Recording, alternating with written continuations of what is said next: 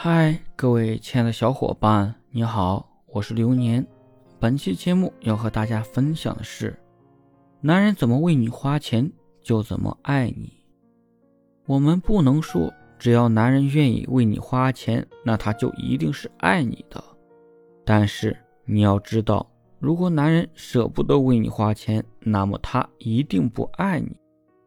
涂磊老师在节目《爱情保卫战》里说过。金钱不是表达爱的唯一方式，但一定是一种很重要的方式。尤其是在经济拮据的时候，一个人对于钱的态度，更容易看出一个人的品质。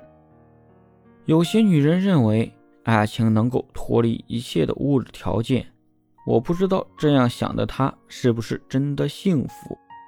但是我可以肯定，若她的感情里没有金钱作为支撑，那么一定是不幸福的。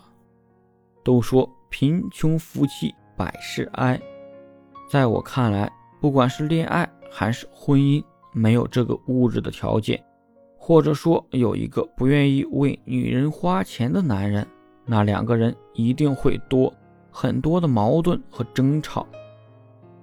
脱离了物质条件的感情，往往是不能走得太久的。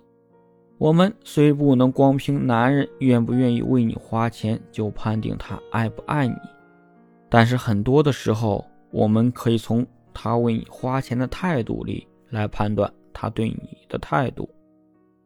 我希望啊，所有的女人都能够知道，男人怎么为你花钱，就怎么爱你。